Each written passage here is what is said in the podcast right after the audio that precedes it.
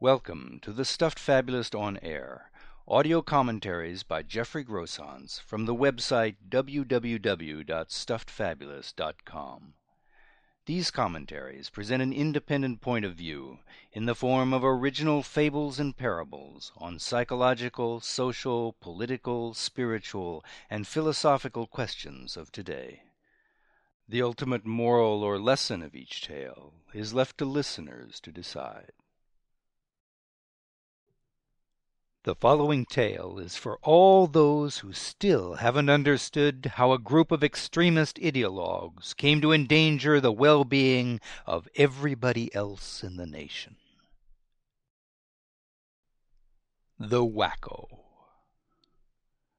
Once a wacko fell right off the ceiling, smack dab in the middle of a table at the type of charity dinner held more and more frequently for those in need.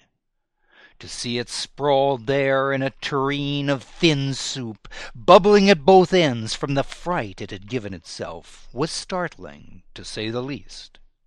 Hadn't any one noticed it hanging upside down, where the slightest mishap could land it precisely where it had fallen, and spatter the guests for that night with the consequences? Hadn't any one been paying the slightest attention? Wackos weren't exactly an unknown species, after all, particularly during periods of elevated heat that prompted them to more than usual displays of aggressiveness.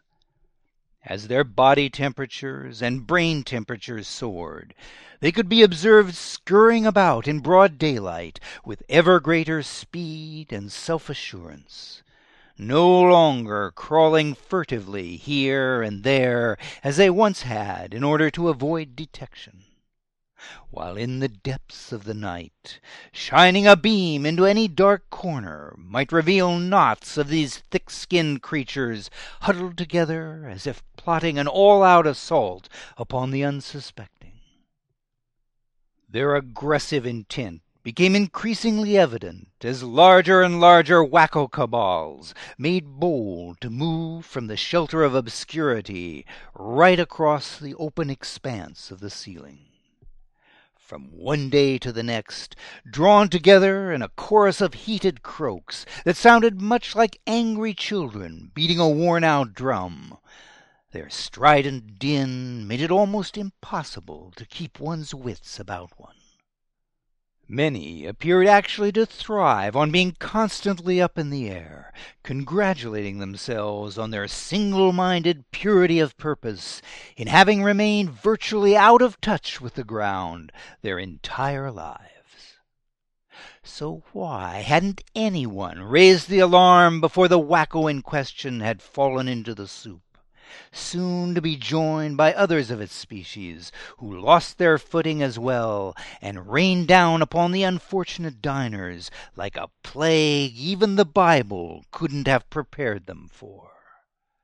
Until this frenzy of wriggling, hissing wackos left none of the bounty laid out for a hungry public unspoiled until only a rapid cooling of the climate to more temperate conditions might offer any hope of bringing an end to this unnatural horror. More fables and parables like the one you've just heard are available for reading, downloading, and forwarding at www.stuffedfabulist.com bound collections of tales in the series Likely Stories, Contemporary Fables and Parables, and audio CD collections of selected tales can also be ordered through bookstores or directly through the orders page of the website.